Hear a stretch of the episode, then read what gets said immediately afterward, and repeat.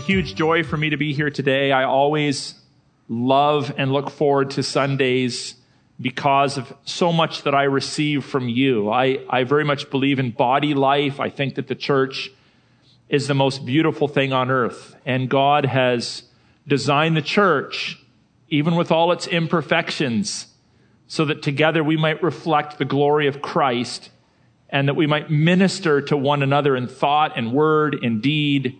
And it's always a joy then. There, there's a, there's a pouring out that occurs when we come together as God's people, but there's also a receiving from that we get when we're around God's people. And so as we pour out our time, talents, and treasures, the Lord also pours back into our lives. And that's why I love living my life together with you as God's people. And together we have one common Father, and our common Father has delivered to us His Word. And so we're going to spend time in it today because we want to hear what our Heavenly Father has to say. So you can get on over to Revelation 17. We've been studying this epistle for several months now, and we're kind of coming into the final third or so of it.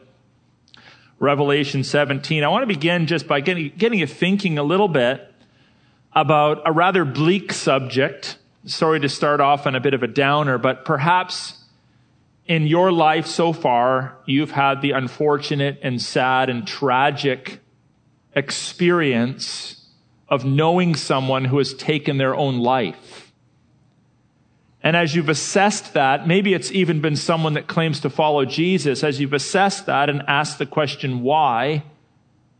It may be that that person took their own life because they encountered some tragedy in life which they did not feel they could overcome. Maybe they went through a traumatic divorce or they lost a loved one or they experienced something that just depressed them to the point that they didn't want to live any longer. What, what, what would it take for a person to be pushed to the limit to the point that they would not even want to live another day? I want to tell you a, a, brief story. It's really an account, and it's a recent account of a man by the name of Andrew Brunson. Andrew Brunson served for over two decades, I believe, as a missionary in the country of Turkey. And last October, uh, the American government arranged for him to be released from a Turkish prison. Brunson spent two years in a Turkish prison for proclaiming the gospel of Jesus Christ. He was arrested and he was thrown in jail. Unless you think that his experience there was neutral or fun, Brunson, who recently spoke at a church convention, said, and this is even being reported by the secular media like Fox News, said that his experience there was so dark that he actually thought about taking his own life. That's how grim, that's how bleak his imprisonment was. And his imprisonment, keep in mind, was because of his ministry for Christ. That's not a good place to be. But coming out of that jail cell and now seeking to spread a meaningful message, especially to young people, he says, and I quote, that he does not believe, quote, that youth are prepared for what is coming. And what he's referring to is the fact that we live in a world, especially in the West, where we think, ah, you know, persecution and martyrdom, that's, that's for people in, in Turkey or the Middle East or some obscure village in Asia. But I believe, in keeping with men like Andrew Brunson, that the time is coming and in fact is already upon us where the church of Jesus Christ is going to experience greater persecution and greater pushback for the message that we hold dear to than any other generation in North America has ever experienced before. And I'm not convinced, and many aren't convinced, that the younger generation in particular are really ready and equipped for that. And yet some of the things that our young people are experiencing or will experience in the years to come will be greater than certainly what my generation ever experienced in grade school or high school or university, that it will become exceedingly difficult to live as a Christian who actually believes in the Bible and has had a life giving encounter with Jesus Christ in North America. Brunson states that his faith was sustained by the reading of God's word and prayer. And not just eyes to the page, but experiencing the transformational truths that God's word contains for the people of God. We live in a culture that is increasingly, increasingly, increasingly, vilely, dramatically, despicably, despotically opposed to the things of God. We live in a culture that has literally pulled out almost all the stops when it comes to human sexuality. We live in a culture that is characterized by a radical, and that's an understatement. I just can't think of a better word. The radical sexualization of our culture, especially our young people, right down to early grade schoolers. Radical, unspeakable, unheard of sexualization of our culture. And in addition to that, we continue to struggle with the reality that some members of humanity who have not yet taken their first breath still are at risk of having their lives taken while they're in the womb. These are despicable sins that are taking place in our own country. And it might be that some of us, more often than not, need to admit that we're, we're kind of asleep at the wheel.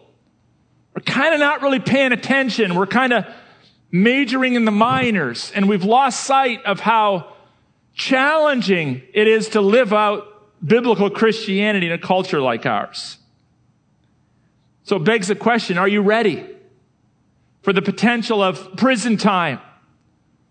For the potential of death? Oh, that, that, that'll never happen. Yeah, you watch. Are you ready for it? It's happened before in human history. It's happening in other places on our globe as we speak.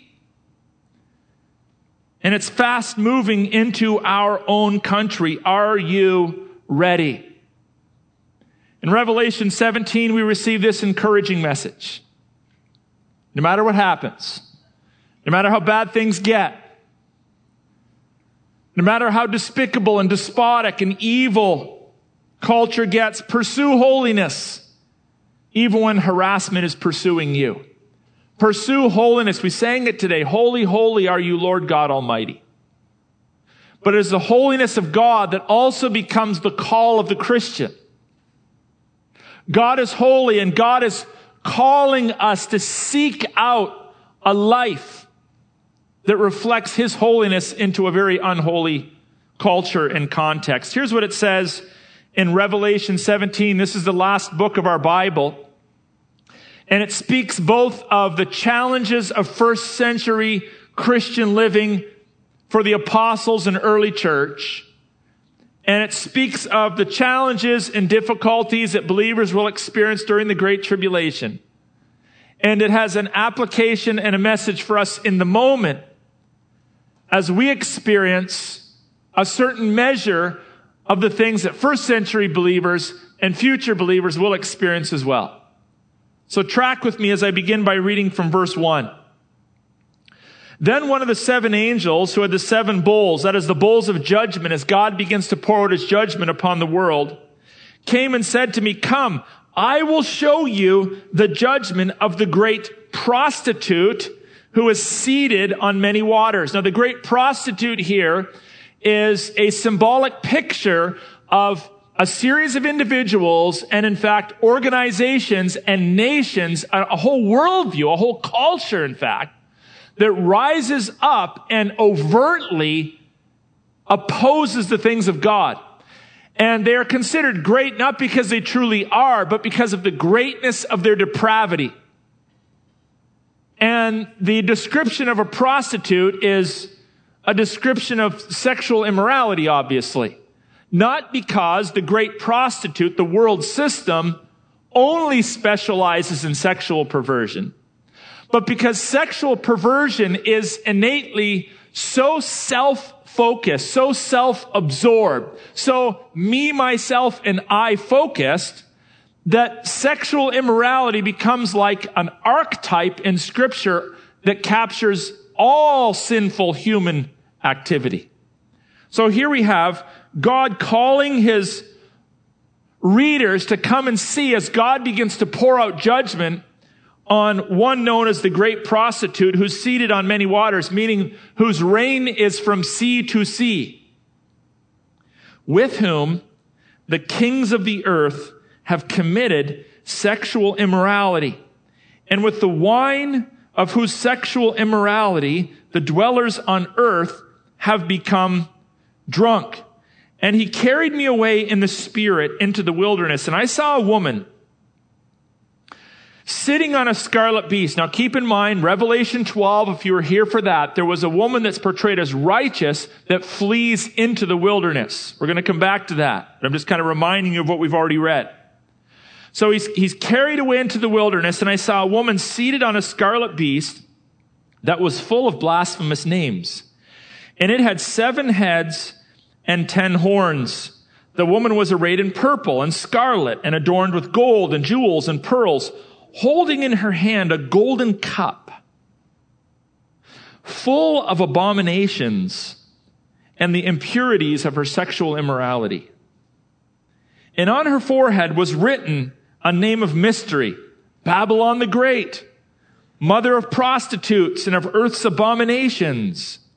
And I saw the woman drunk with the blood of the saints and the blood of the martyrs of Jesus. So here we have in this text yet another depiction of a system, a series of organizations, a series of movements, governments. Notice it says the kings of the earth participated in this. This is a global phenomenon where it's as if minus the remnant who is being martyred daily for Christ, the majority is standing up and they're living their lives in abject opposition and defiance to the one who created them.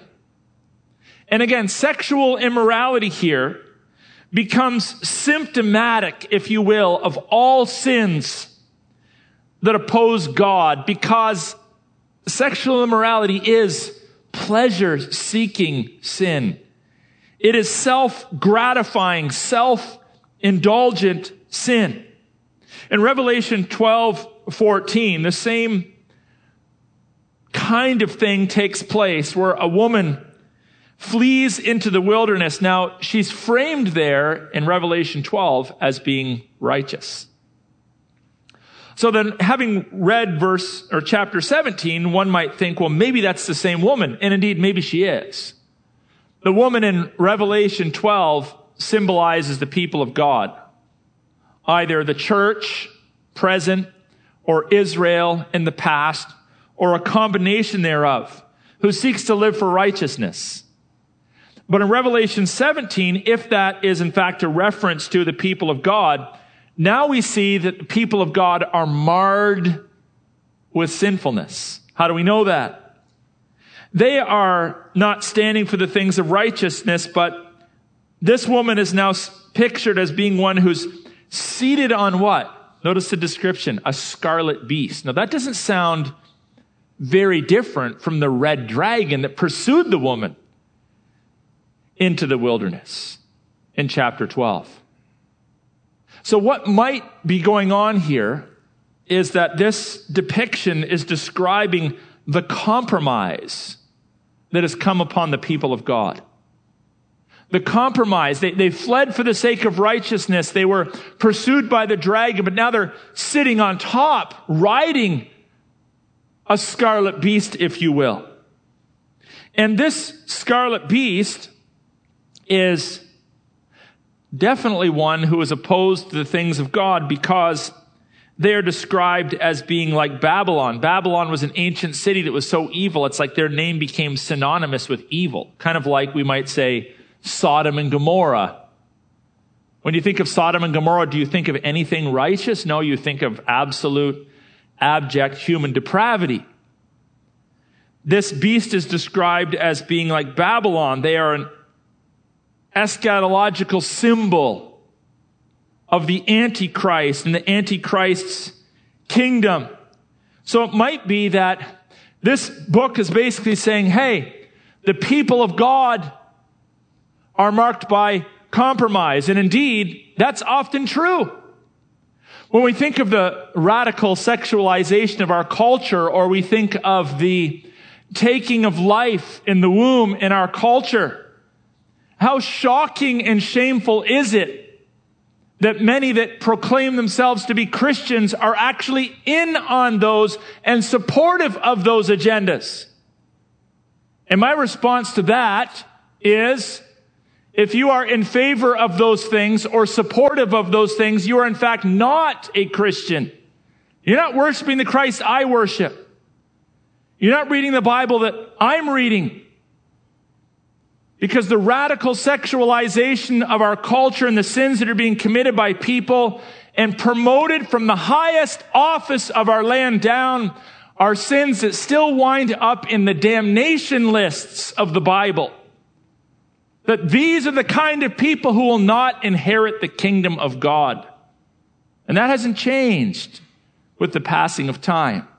The word of God is as true and as the same as it is today as it was 100 years ago or 2,000 years ago. But for the sake of, I don't know, cultural connectedness, compromise, tolerance, not wanting to be considered self righteous or judgmental. There are those that would still say, oh, I'm a Christian, but I, I don't have a problem with that. That's a problem. It's a huge problem. It's called heresy. It's called apostasy. It's called false teaching. And so, how shameful is it when the world commits sin? Shameful. But how much more shameful is it when the people of God, who hold in their hands the Word of God and claim to have the Spirit of God, actually stand for and promote those kinds of sinful behaviors? Might be that this is the message of this text, but if it's not, it's certainly the message of the broader ethos of Scripture. Now, most likely, the prostitute in this passage is intended to be for the first century listener, for the early church, an immediate symbol of Rome. And so the writer sort of communicates in cloak and dagger kind of espionage like code language as this message is distributed to the early church. That they were living at a point in time when Rome was the great prostitute, calling people away from God to worship false idols, especially the idol of sexual immorality. By the way, the same is true today. If you want to measure the spiritual temperature of a culture, you don't have to measure its truth telling. You don't have to measure its economics.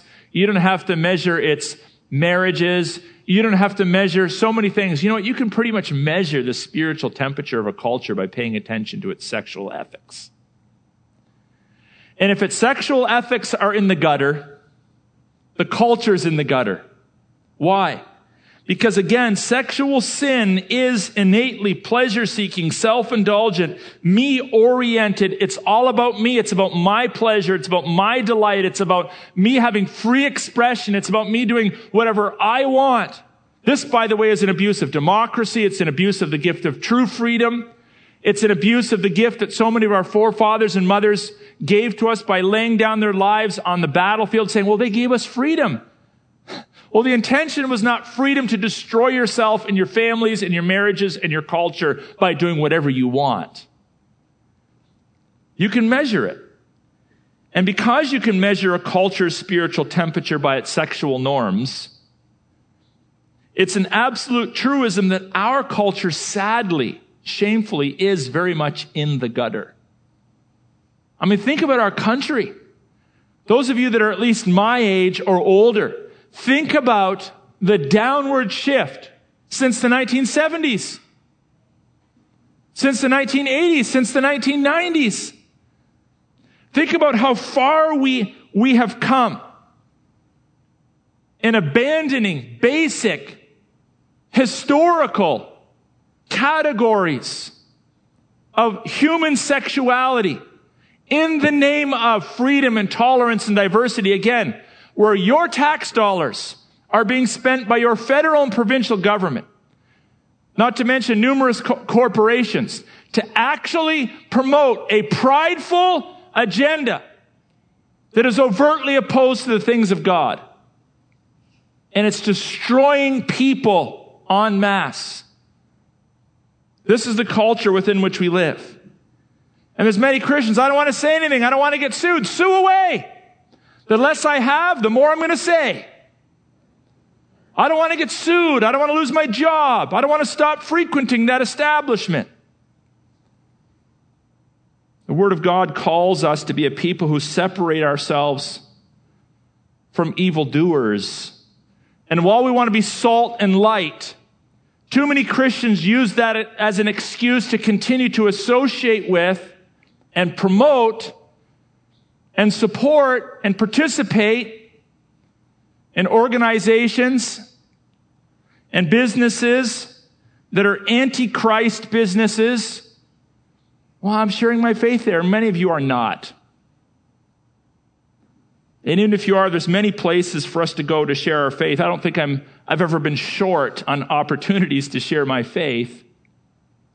And sharing my faith does not require that I support in word or deed or financially businesses or corporations or governments that are antichrist in their mission. Notice what it says in verse 1. This is a word of hope that the prostitute will be judged by God. The prostitute will be judged by God. This is one of the reasons why we call people away from sin and toward righteousness because judgment awaits those who in their depravity or their ignorance or their willful rebellion are living in an antichrist kind of way. They will be judged by God so that no matter what happens, God's holiness will be lifted high. What is the mission of God, church? The mission of God is the glory of God. Many of us were taught otherwise, that the mission of God is to save us. That's a byproduct. That's how God receives glory in part. But God is actually very self interested. The mission of God is the glory of God, and God will defend his character, his holiness, his grandeur, forever. He may allow people to rebel for a period of time or push him away for a period of time, but God will ultimately win. And if you oppose him, you will lose. Now, what is shocking about this is, you know, there's a temptation to think, well, like evil is kind of a minority thing. You know, like it's, it's a minority of people that murder. It's a minority of people that are rapists. It's a minority of people that commit acts of genocide. And so we have this notion that the majority is usually headed in the right direction. And it's the minority that causes all the problems. So we lock up the minority. We, we punish the minority. And while it's true that the most heinous of sins are usually committed by the minority, this passage reminds us that the majority is in on this. The majority is in on robbing God of glory, stealing God of his fame. It says in the text that the kings of the earth participate in this. This is a reminder of like the global delusion that has taken place since the beginning of time. I was talking with a Christian brother this morning and I said, you know, even among the people of God, this can happen.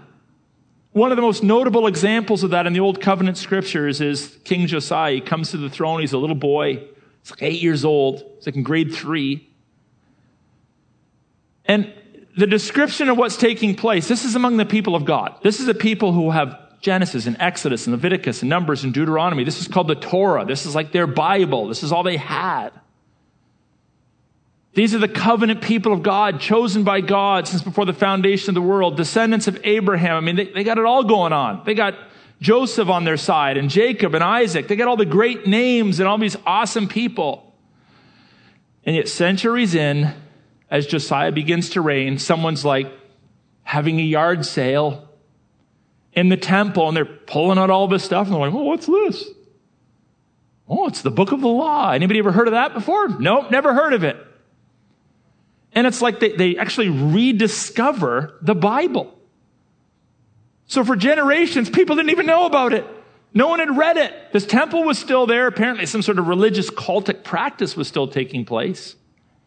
But the Bible was like unknown. Does this not sound vaguely familiar? Because we see that in our culture today, but check this out. Check this out. We see it in some of our churches. People are like totally clueless to the Bible. What? But you have a cross on your roof and you call yourself a church and you have some sort of a liturgy or service and you sing some songs and someone speaks, but the Bible's not invited to church. Or if it is, it's just like a little, I don't know, let's pick some friendly little passage that looks good on a scripture text and we'll just preach that every week. And the full counsel of God's word is not taught. So then what you end up with is people with a lopsided view of God. Like, you have no idea how weak I am and how hard it is for me to say what I'm saying right now. Because there's a part I just want to like run off the stage and go home. Now, I, I can be a pretty tough guy. But I am, I am so weak and feeble and susceptible to peer pressure and what you think and what you say. And, and how much more then is that going to be a temptation for someone with almost no conviction and no Bible knowledge at all? And this is why so many individuals that are pastoring churches today are nothing more than compromisers. Because in the absence of a word from God to bring conviction and keep them in their pulpits, even when they have to say things that would, they'd rather not say. We have a generation of Christians that are kind of like the Jews were in Josiah's day. I don't know my Bible. I mean, I don't even know where my Bible is. And I certainly haven't lived it in any obvious way recently. The kings of the earth show the global delusion that can so easily overtake a culture. And I believe, hands down, without a doubt, it has overtaken ours. The vast majority of our beloved countrymen are absolutely deluded into believing lies about themselves, about their sexuality, about the true nature of freedom, and about the value of human life. They have believed wholesale, lock, stock, and barrel, absolute, vile lies. You look at this text. Fortunately, there's always a remnant who serve God because the great prostitute has made many martyrs of them. But these are people who are saying, you know what? No, I'm not going to sit down and shut up. I'm not going to stop pursuing Christ. I'm not going to stop humbly presenting my faith because this life is just a moment of time wedged between two endless eternities. And I know that the way that I spend that little flash of time will have an eternal impact upon all of eternity. So I will live large for Jesus, even to the point of death. There's always been a remnant who have served God faithfully. Sometimes it's been an itsy bitsy tiny little minority. Other times it's been a billion people. There's a lot of evangelical Bible believing Christians in the world today. But maybe that number is going to shrink down into a very, very small remnant but nevertheless, Christ says that he will build his church and the gates of hell will not prevail against it. He doesn't say how big that church will be, but the gates of hell will not prevail against it. Now, to this prostitute, speaks of blasphemous names, adornment and wealth, cups of impurity, murders toward the saints. What, what are these all about? Well, these descriptions, I think, paint a vivid picture of both the circumstances that the first century church struggled with and also the eschatological reality that future believers will experience during the tribulation. However, whether it's in the past or the future, we also need to understand it's in the now. So read again with me, beginning with the middle of verse 6. When I saw her, that is the prostitute, I marveled greatly. Now he's marveling not like in, wow, you're awesome, but wow, you're terrible. But the angel said to me, why do you marvel? I tell you the mystery of the woman and of the beast with the seven heads and the ten horns that carries her. The beast that you saw was, so it's historical, is not, and is about to rise from the bottomless pit and go to destruction and the dwellers of the earth whose names have not been written in the book of life from the foundation of the world. By the way, you may not like it, but election and predestination is splattered across the entire corpus of Scripture. God has selected before the foundations of time a remnant that he will call unto himself. Read it there. It says, written in the book of life from the foundations of the world, which predates you. No matter how old you are, predates you. This is grounds for hope. This is grounds for selfless praise. This is not grounds for discriminate evangelism. This is not grounds for arrogance or self-righteousness. This is supposed to rev up your worship life to a 10 out of 10 lest you think that you just kind of stumbled into it. Before the foundation of the world, they will marvel to see the beast because it was and is not and is to come. This calls, like, what is this all about? This calls for a mind of wisdom. The seven heads are seven mountains. It's like, okay, thank you very much. Let's take a metaphor and interpret it with a metaphor. The seven heads are seven mountains on which the woman is seated.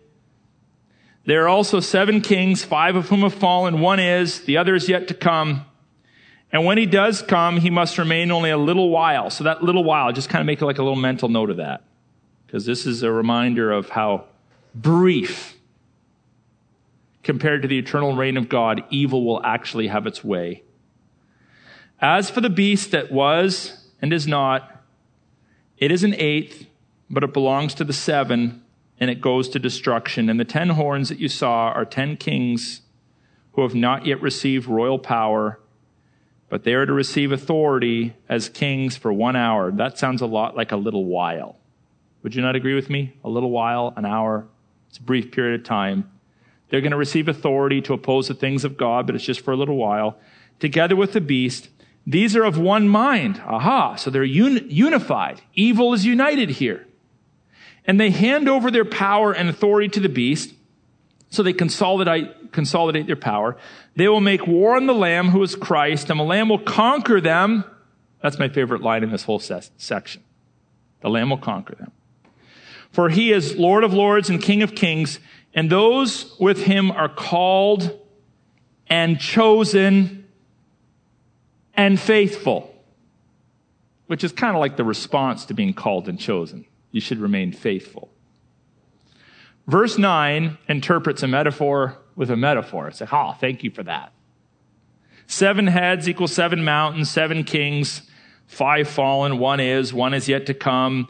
Then we have the seventh king who will only reign for a brief period of time. We know that they're all symbolic of evil, but it is kind of a curious question like, who are they or what are these things? And then we have the beast, which is described as well, he was, he is not, he is yet to come, and somehow he's connected to the seventh king, but he's also going to be destroyed. Now, when we read passages like this, we never want to like press the details so far that we're like, we're starting a new denomination because we disagree with you on the, you know, the eighth horn of the seventh beast and the, the wart and the horn. And we kind of like split on stuff like that. So we want to stick with the broad message, which is clearly this is some sort of a depiction of evildoers that oppose the things of God and want to destroy the Lamb and destroy the people of God. But because it's here in the Bible, it also gets you thinking, like, what's going on here? So I think what's going on is that what we have is like a historical representation of different key nations. Seven doesn't just mean perfect. Seven also means complete, and evil can be like completely evil. We have a depiction of seven nations that historically and futuristically were or will be opposed to the things of God. And they kind of pattern themselves more or less after one another.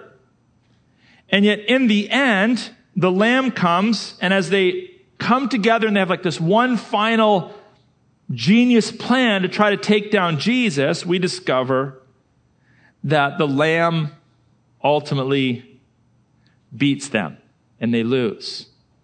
So how do we interpret the specifics? Well, on one hand, the seven kings and so forth might just collectively refer to the powers of this world with no specific nation or nations in mind. And that is certainly a very valid interpretation of the text. So that would suggest then that the seven kings are not literal, but again, symbolic of the complete evil bent that the world has towards God.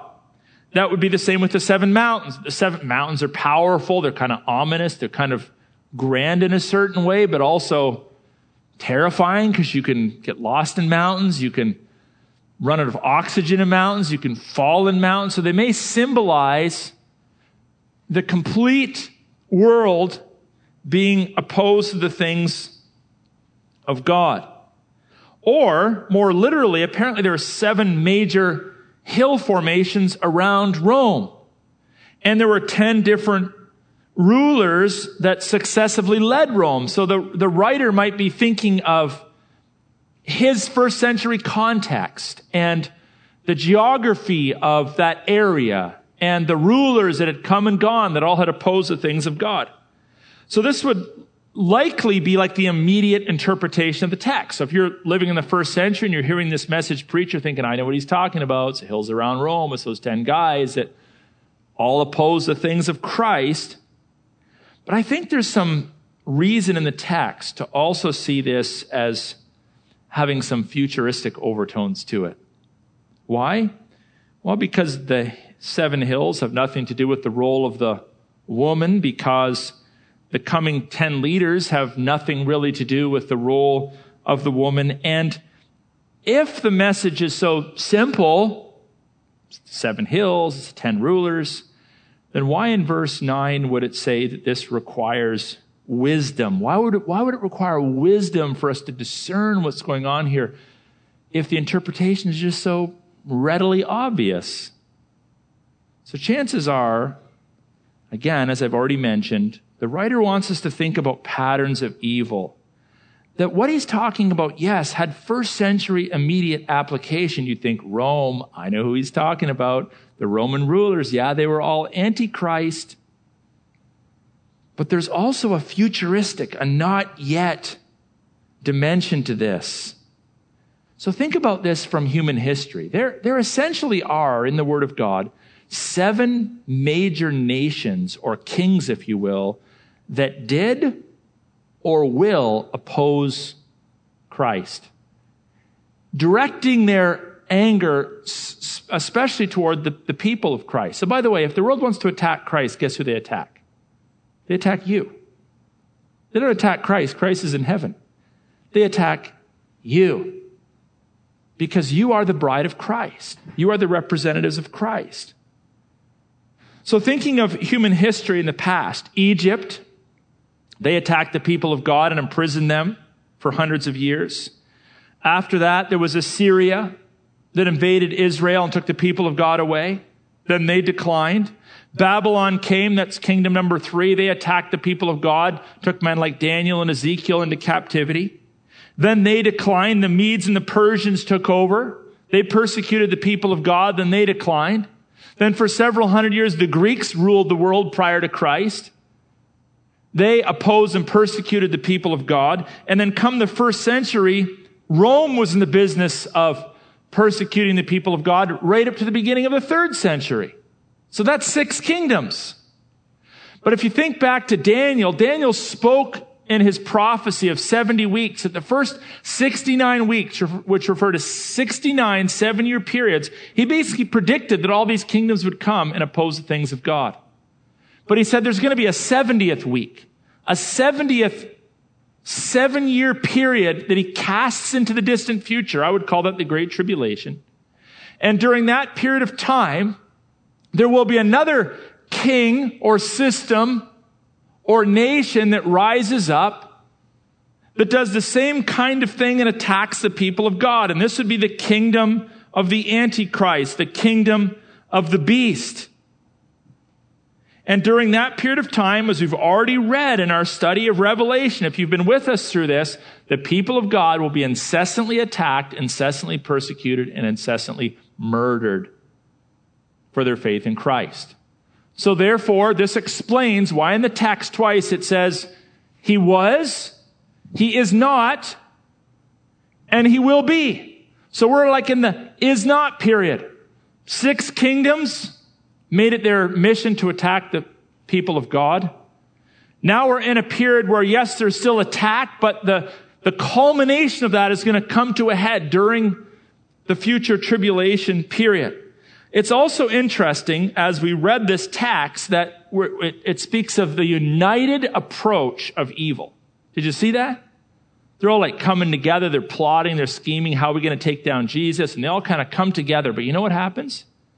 Let me just spill the beans before I read the text for you. Because evil and evildoers are so self absorbed any unity that they have is not sustainable. It's not sustainable.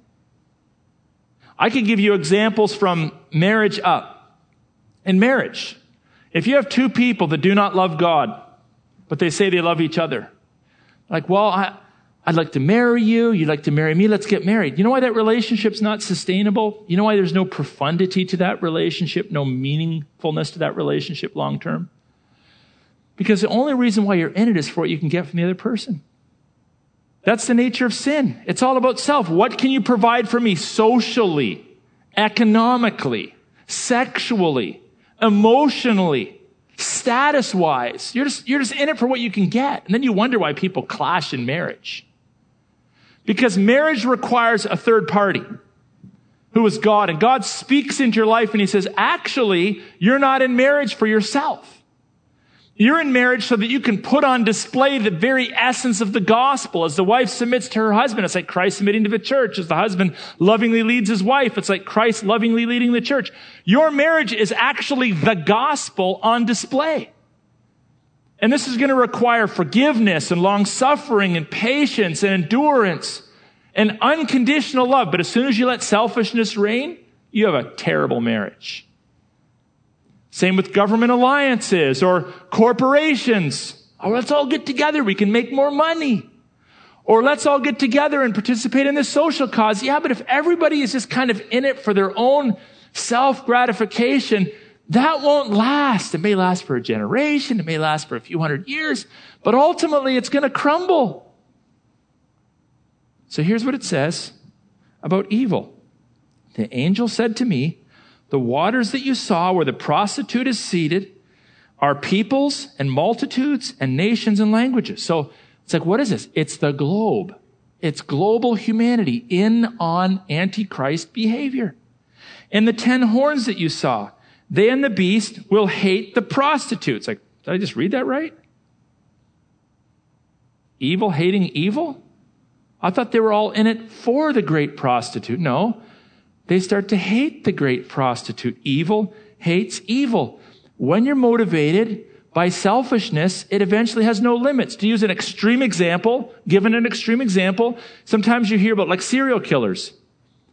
Many of them start off having sex with prostitutes and then they start killing the prostitutes. Like, well, how does that work?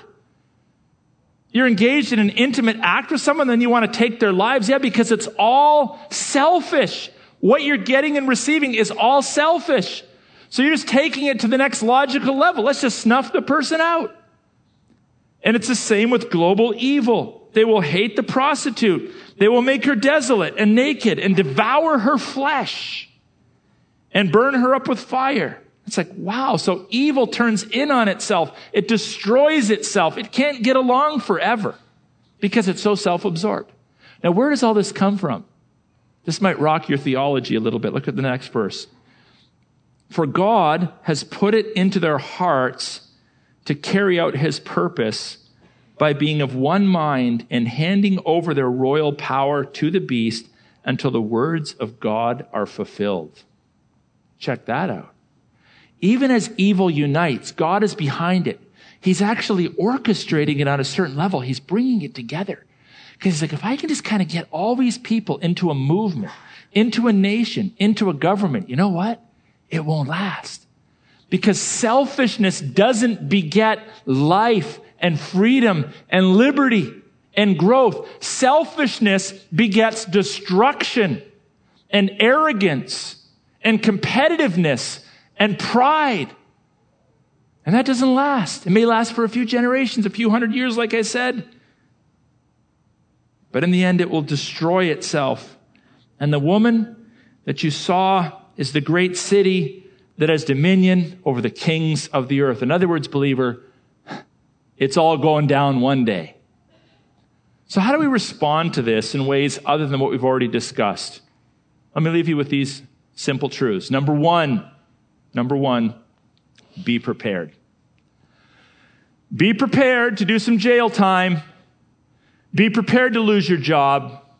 Be prepared to fail your class. Be prepared to be kicked out of your program.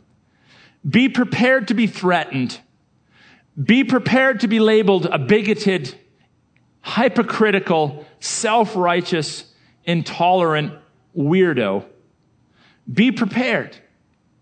Assume it. Expect it. If you're living for Christ, that's increasingly going to be part of the world within which we live. Parents, prepare your kids for it. Prepare your kids for it. Do them a favor. The world that we grew up in is not the world they're growing up in. Prepare your kids for it. Warn them. Fan into flame their spiritual consciousness. Discuss the issues with them. Don't just focus all your energy on the temporal stuff. Get them thinking, talking, mulling over, participating in spiritual activities and conversations. You're doing them a massive service in doing that. Mourn in the immediate. Things will be bad. But we stand for righteousness. We even promote righteousness in our culture. No more of this. We only promote righteousness in the church. No, we promote righteousness in our culture too, in our government. Why? Because it's right. And that's enough. But secondly, because unrighteousness destroys people that are made in the image and likeness of God. And if we love people, we're going to speak truth into their lives, even if they don't like it, because we know what's best for them. It's like a physician that knows how the body works, speaking to a three year old. The three year old may not like it, but no, you need to do this because I know what's right for you. You may not know what's right for you. And most of us are more like three year olds. We don't actually know what's right for us until the Father tells us what's right for us. And then third, we play the long game. We remain hopeful. We know that in the end, God wins. God will receive glory for himself, even in a wicked and perverse generation. So be encouraged by these words. Let's take a stand for Jesus Christ to the glory and honor of God.